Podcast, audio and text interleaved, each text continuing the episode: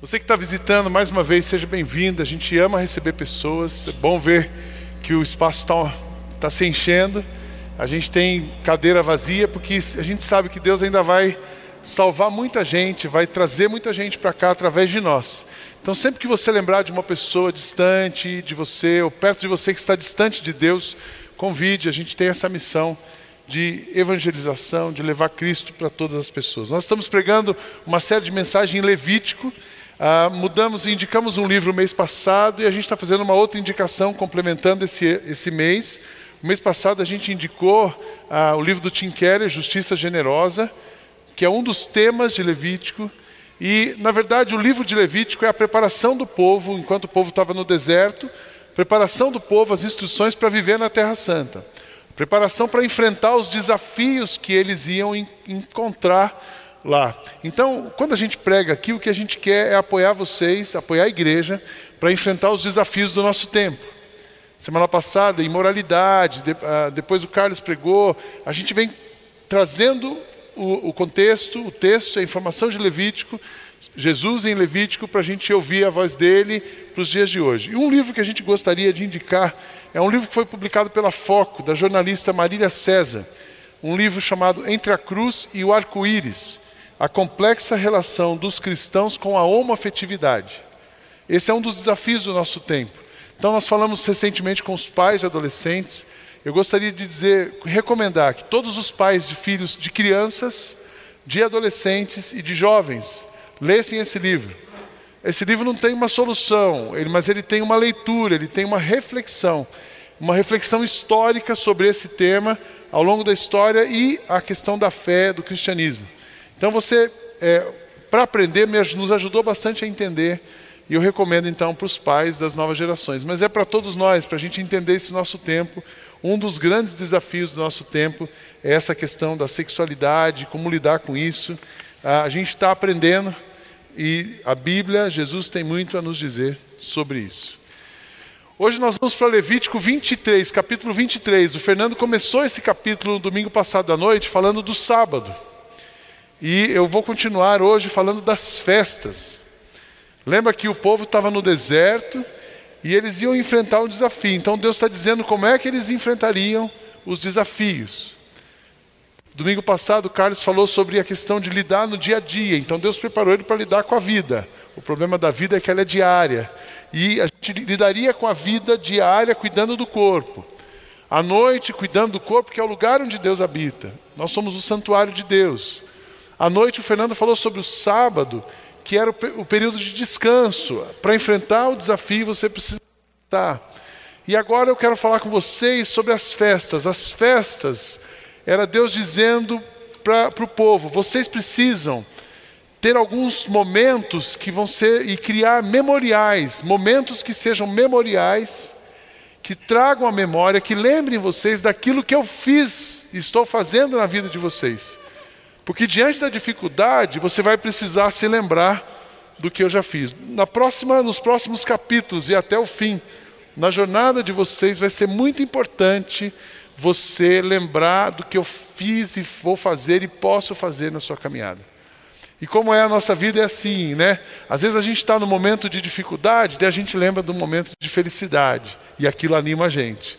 É sempre bom a gente lembrar coisas. Memórias são muito poderosas tanto memórias positivas, é bom lembrar de coisa boa, como memórias negativas. Eu sei que a gente tem coisas da infância que nos marcam. Eu tenho coisas da infância que me, me deixam felizes. Tenho coisas da infância que ainda me causam constrangimento.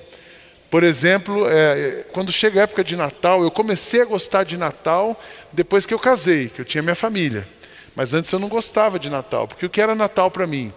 Natal era minha casa muito cheia de gente, eu tenho que sair da minha cama, muita gente fazendo barulho na minha casa. Ah, e aí meus irmãos eram mais velhos, eles iam passar ano novo na praia, eu tinha que ficar com a minha família, com a minha mãe com meu pai, sentado do lado deles na igreja, meia-noite, de ajoelhado. Então, uma criança não gostava daquilo, né? Uh, era uma memória ruim. Eu passo, passo, a gostar de Natal depois que a gente vem, faz festa, faz ceia com os amigos, e vem para o culto, mas o culto é mais leve, é mais gostoso. Então, são memórias. Uh, eu tenho memórias boas da infância, quando eu brincava na rua. Quem nunca jogou, ah, roubou bandeirinha, sabe aquele jogo, jogo de roubar bandeirinha? E campeonato de bolinha de gude. Quando chegava a temporada da bolinha de gude, que maravilha, todo o meu dinheiro virava depois da Maria Mole. Interessante que as três festas aconteceriam naquele período de outono e que teria alguma coisa a ver com colheita, com dedicação, tem muita consagração e dedicação a Deus durante as festas. A segunda festa era a festa da colheita algo que nós vamos parecido que nós vamos fazer agora no Thanksgiving. Algo que você ia se lembrar. Então, quando vocês não tinha casa para comprar, mas também não tinha nada, mas eles tinham tudo, porque Deus estava entre eles e mandava o alimento diário, mas eles moraram em cabanas. Então vocês vão fazer uma festa das cabanas, para durante um tempo vocês se lembrarem que vocês moraram em cabanas, vocês eram nômades, vocês não tinham casa própria, não tinham um CEP fixo, mas vocês tinham a minha presença na vida de vocês e eu cuidei de vocês e eu mandei o maná, eu mandei o alimento diário. Essas duas primeiras festas, festa da Páscoa e festa ah, da colheita, elas vieram para o cristianismo, depois são chamadas de Pentecostes. Ah, elas vêm para o cristianismo a gente comemora a Páscoa, a gente comemora depois dos 50 dias, a Corpus Christi, a presença de Cristo e a gratidão. A festa da, das cabanas, ela não veio para o cristianismo, é uma festa judaica, mas até hoje é Israel, o povo de Israel comemora, o judeu comemora a festa das cabanas. Vamos dar uma olhada nos textos. Eu, é, capítulo 23, a festa da Páscoa, capítulo 23, verso 4 a 8 fala assim: são estas as festas religiosas, quando o povo deverá se reunir para adorar a Deus, o Senhor. Cada uma dessas festas será realizada na data marcada. A festa da Páscoa, comemorada em honra de Deus, o Senhor começa ao pôr do sol do dia 14 do primeiro mês. No dia 15 desse mês, começa a festa dos pães sem fermento em honra a Deus, o Senhor. E durante os sete dias dessa festa, o pão que vocês comerem deverá ser feito sem fermento. No primeiro dia dessa festa, ninguém trabalhará, todos deverão se reunir para adorar a Deus, e durante esses sete dias apresentem ao Senhor ofertas de alimento, e no sétimo dia reúnam-se para adorar a Deus. Ninguém deverá trabalhar. Essa festa a gente comemora hoje a Páscoa, a libertação. Ali o povo foi liberto do Faraó, a gente é liberto dos nossos pecados e de nós mesmos pela morte e ressurreição de Cristo. O foco da Páscoa é a libertação. Então vamos olhar para o passado, vamos lembrar que éramos escravos e hoje somos libertos.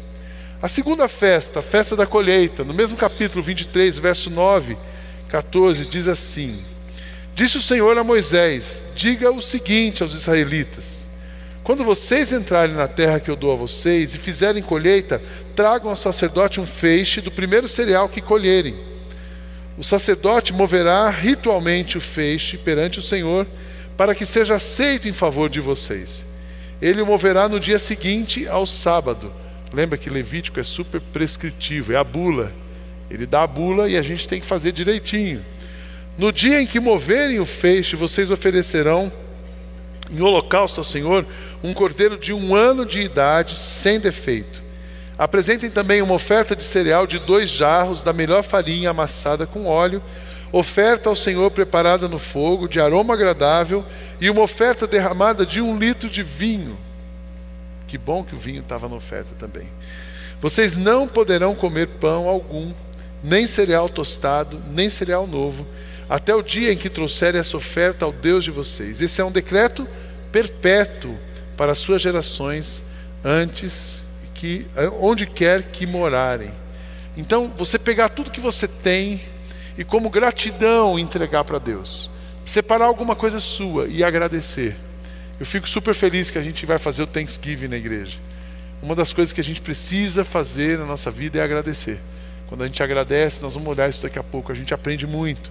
Então, a festa da colheita, separe os grãos e agradeça. Eu agradeço porque vocês é, resgatei a identidade, libertei, mas dei para vocês um lugar, vocês têm uma terra, vocês têm um lugar para criar família, vocês têm um lugar para produzir, vocês têm um lugar para trabalhar, vocês têm um lugar para viver a vida diária de vocês. Sensacional. E a terceira festa. Então, o foco da segunda festa era a gratidão. A terceira festa. O Senhor capítulo 23, continuando, verso 30, 33. O Senhor deu a Moisés as seguintes leis para o povo de Israel. O dia 15 do sétimo mês é o dia que começa a festa das barracas. Essa festa, em honra de Deus, o Senhor, durará sete dias. No primeiro dia haverá uma reunião sagrada e ninguém deverá trabalhar. Em cada um dos sete dias da festa, apresentem a Deus, o Senhor, ofertas de alimento. No oitavo dia, todos se reunirão para adorar a Deus e para, que, e para lhe apresentarem as ofertas de alimento. É dia de uma reunião sagrada e ninguém trabalhará. Continuando no verso 42: Durante os sete dias, todos os israelitas morarão em cabanas feitas de galhos de árvores, a fim de que eles e os seus descendentes lembrem também que Deus fez que os, que seu povo morasse em barracas quando os tirou do Egito. Ele é o Senhor, o Deus de vocês. Foi assim que Moisés deu ao povo de Israel as leis a respeito das festas, e eles deveriam fazer uma honra eh, em honra de Deus o Senhor. É muito interessante que os judeus comemoram até hoje, mas Jesus, Jesus era judeu, ele também, a família dele, levou ele na festa das cabanas, eles estavam comemorando. Tem em João, capítulo de João, essa pesquisa me mostrou isso. É, Evangelho de João, capítulo 7, verso 10. Depois que os seus irmãos foram à festa, que festa? A festa das cabanas. Jesus também foi, mas fez isso em segredo e não publicamente. Os líderes judeus o procuravam na festa e perguntavam: Onde é que está aquele homem? Quando a festa já estava no meio, Jesus foi ao templo e começou a ensinar. Então Jesus era um judeu que obedecia, estava ali cumprindo também os memoriais. Jesus era um cara afetivo e cultivava os significados. Então por que, que Deus fez isso? Um memorial de libertação, um memorial de gratidão, um memorial de adoração. E ele estava fazendo para ser lembrado, para manter aquelas pessoas conectadas com ele. Vocês vão enfrentar a vida, mas durante a jornada da vida, tenham memoriais, tenham significados que lembrem quem eu sou, que lembrem o que eu faço, que mantenham vocês perto de mim. Trazendo isso para nós aqui, eu gostaria nessa manhã de uma palavra quase que afetiva e trabalhando com as nossas com a nossa história, mas convidar vocês a cultivar ou criar memoriais na vida de vocês. Deus quer que a gente crie na nossa jornada e valorize na nossa jornada os memoriais de fé, para que a gente nunca pare de ver na nossa caminhada o que, que Ele está fazendo, para que você não pare de ver na sua jornada como a graça de Deus se mantém firme na sua vida.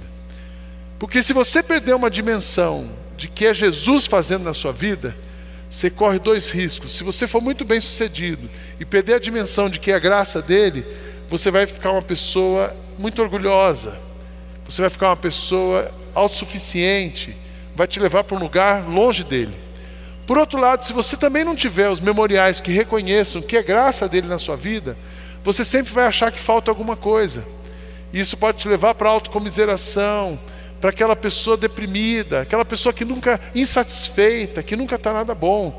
Então, para você não ser o insatisfeito, deprimido, nem ser o orgulhoso, autossuficiente, nós precisamos, você precisa criar e ter memoriais que mostrem e revelem a graça de Deus sobre a vida de vocês. Amém, irmãos?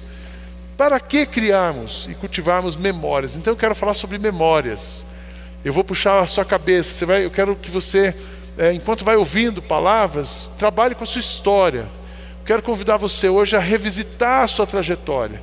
Para que criarmos e cultivarmos menor, memórias? Primeiro, para fazermos lembrar quem somos e quem Jesus é. Quando você tem uma memória de algo que aconteceu na sua história, você lembra quem você é e você vê quem Jesus é. Ah, o povo de Deus estava cheio de memórias. Quando João fala do Cordeiro de Deus que tira o pecado do mundo, uau, era aquela promessa. Jesus chegou, tem uma promessa. E essa promessa está se cumprindo. Memórias, memoriais, significados, para revelar o poder de Deus sobre a sua vida. Segundo, para que criar memórias espirituais? Memórias permite você focar no que ele fez na sua jornada.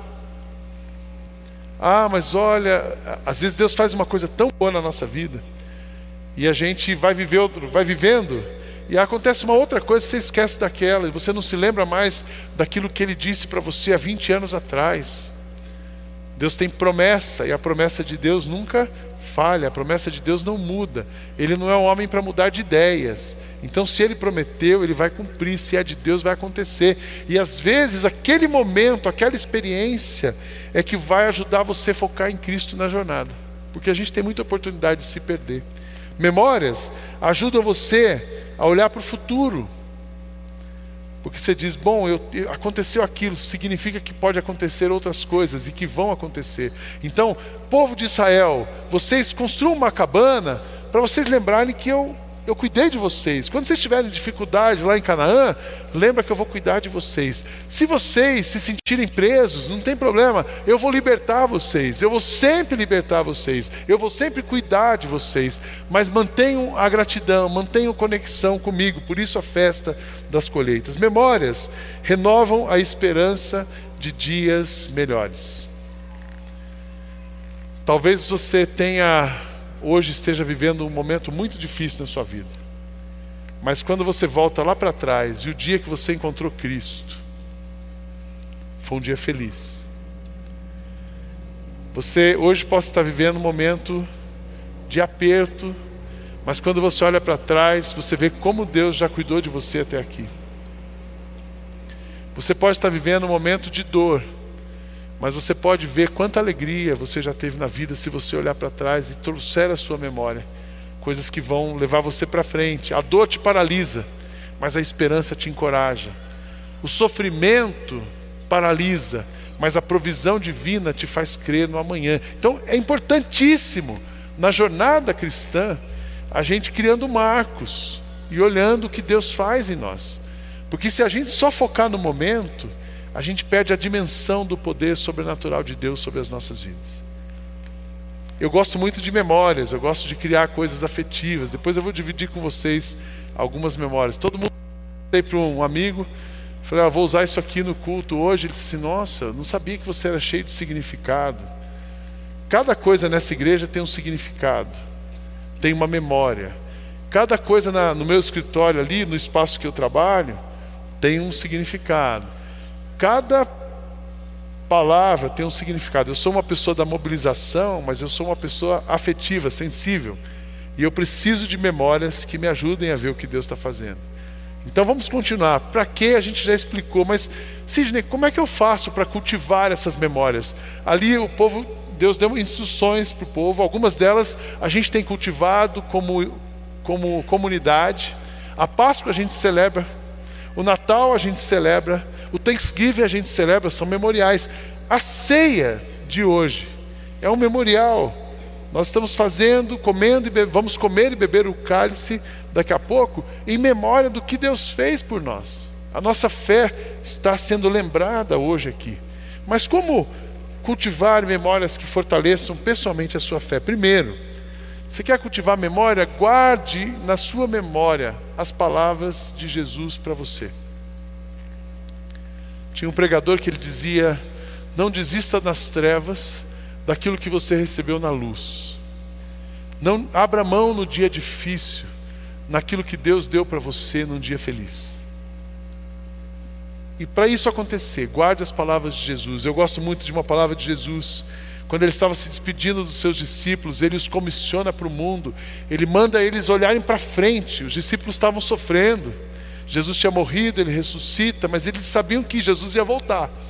Então, antes de subir ao céu, Jesus encontra os seus discípulos, se despede deles, coloca o mundo diante deles, mas dá uma palavra para eles, cria um memorial de uma palavra. Jesus diz assim: portanto, o comissionamento: vão a todos os povos do mundo, façam com que sejam meus seguidores, batizando esses seguidores em nome do Pai, do Filho e do Espírito Santo de Deus, e ensinando-os a obedecer a tudo que tenho ordenado a vocês. Missão vão para a missão, vão lá para o Natal social, façam tudo que vocês têm que fazer em frente.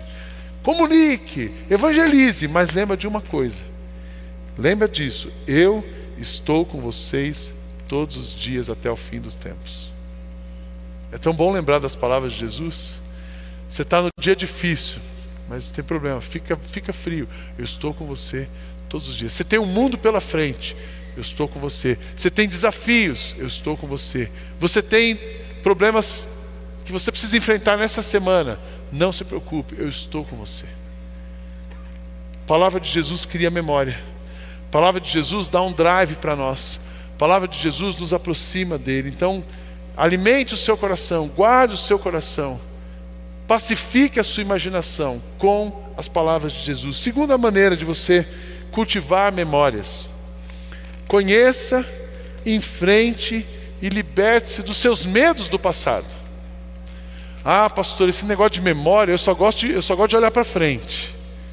Mas a gente precisa olhar para o passado, conhecer os nossos problemas do passado, enfrentar os problemas do passado para ser liberto dos problemas do passado.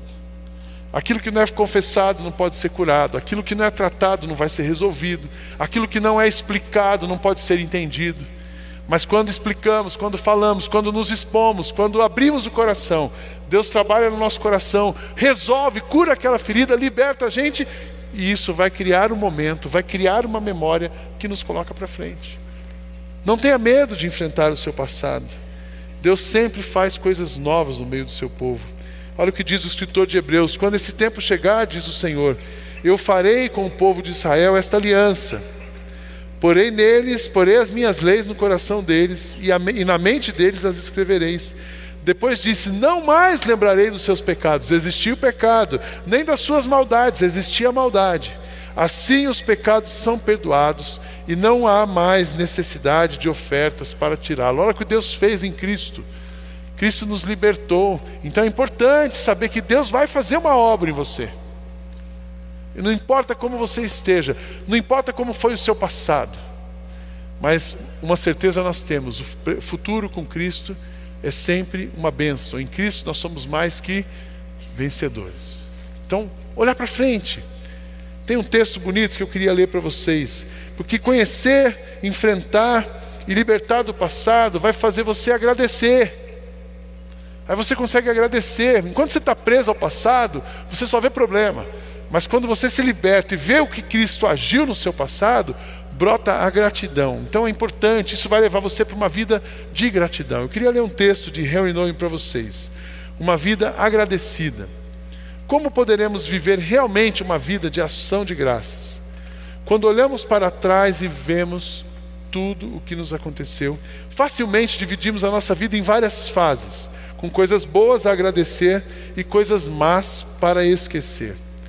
Mas, como um passado assim dividido, não podemos caminhar livremente em direção do futuro. Com tantas coisas para esquecer, o máximo que podemos fazer é cochear, é andar mancos rumo ao futuro.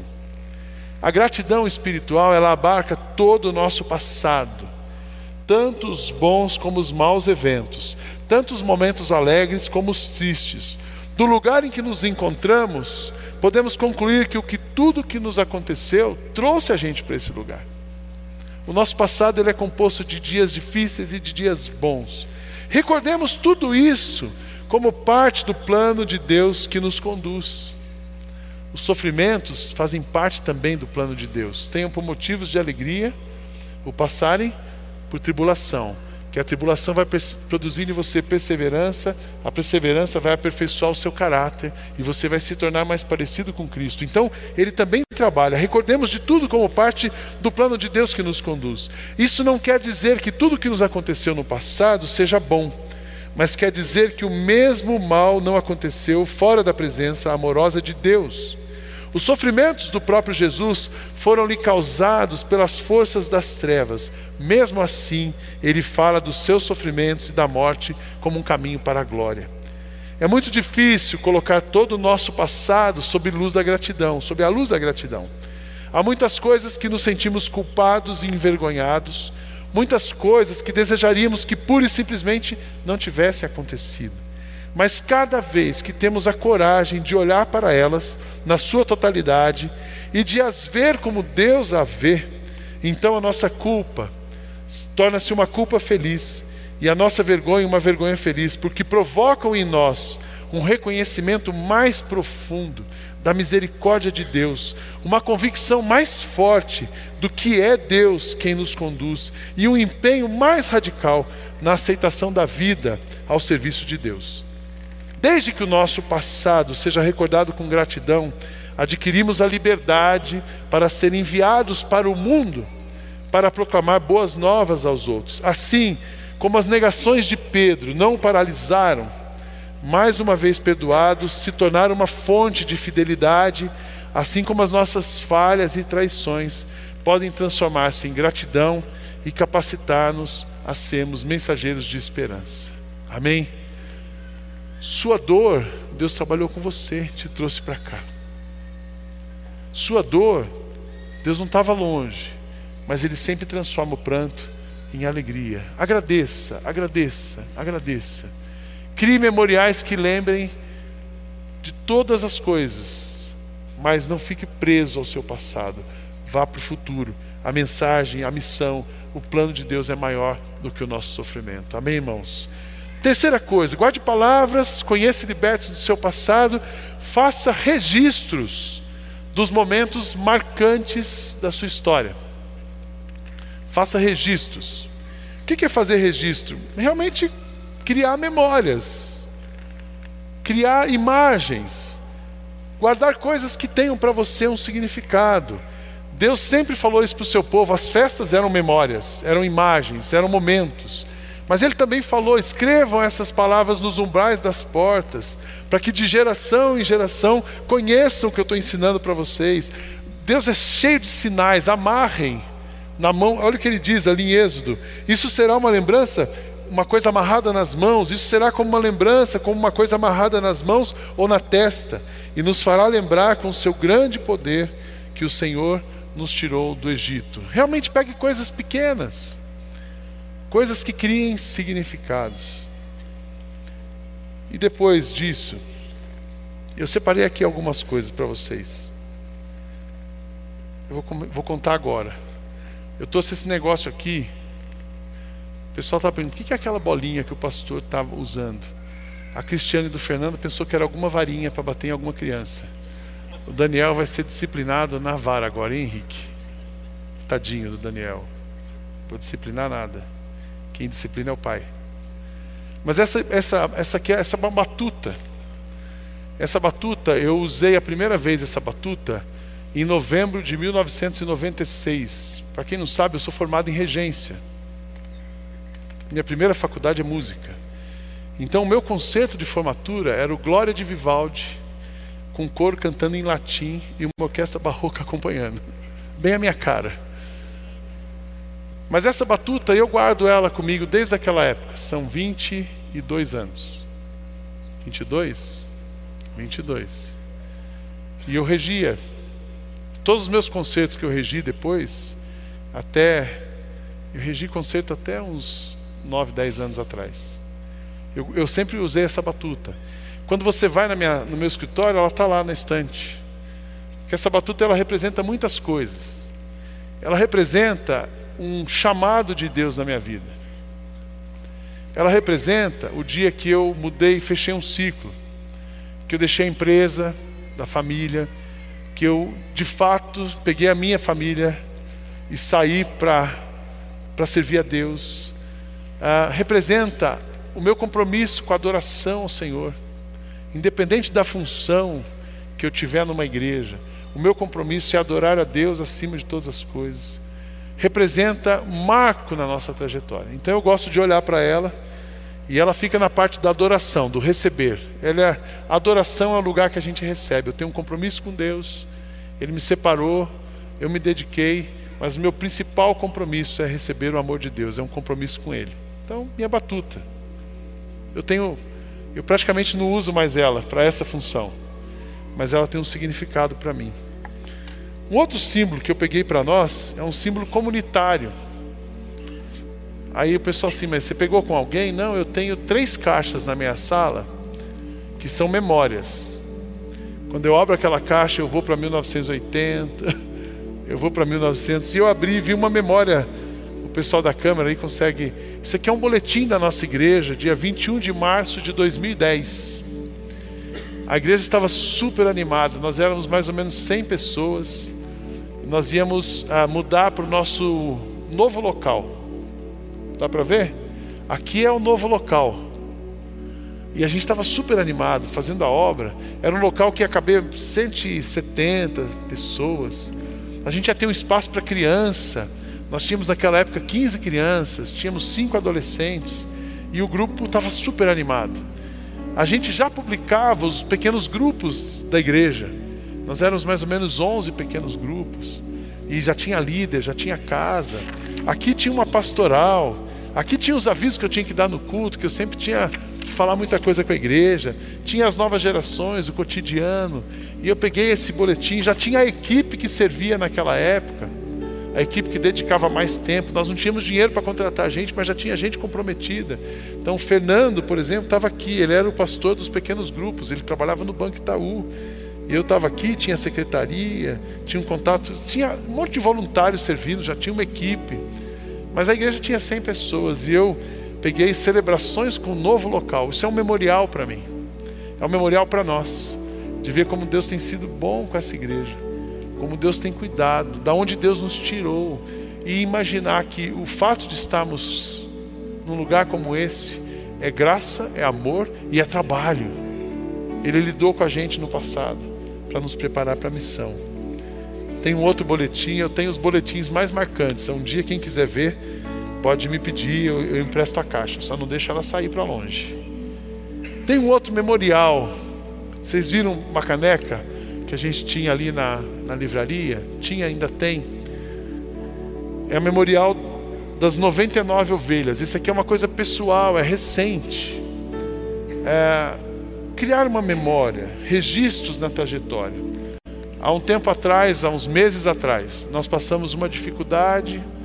A gente está celebrando a alegria com uma filha, mas passamos uma dificuldade com a outra filha. Não que ela, ela, ela estava passando um momento difícil. E nós tínhamos que tomar uma decisão de acolher a nossa filha. Mas acolhendo a filha, corria um risco de abrir mão das 99. E para ir até a filha, eu tinha, nós tínhamos que tomar a decisão. Nós vamos lá, e vamos abraçar a centésima ovelha. Nós trabalhamos o tempo todo, nós somos a centésima ovelha e a gente foi abraçar a centésima ovelha. Abrimos mão das 99. Depois as 99 disseram para nós: não, a gente quer continuar com vocês. E Deus falou tanto com a gente naquele texto, naquela, naquela parábola que Jesus estava criando. A gente fez essa caneca. Eu comprei, eu tenho um monte de caneca. Comprei 30 canecas. Para lembrar que nós temos que buscar a centésima ovelha sempre. Nós não podemos deixar que uma ovelha se vá. Mas a gente pode cuidar das 99. Mas mais do que isso, foi Deus renovando sobre nós a graça, a misericórdia, o amor, o chamado, o cuidado, a esperança, a alegria, a, o encorajamento diante da dor. Então, memórias são poderosas.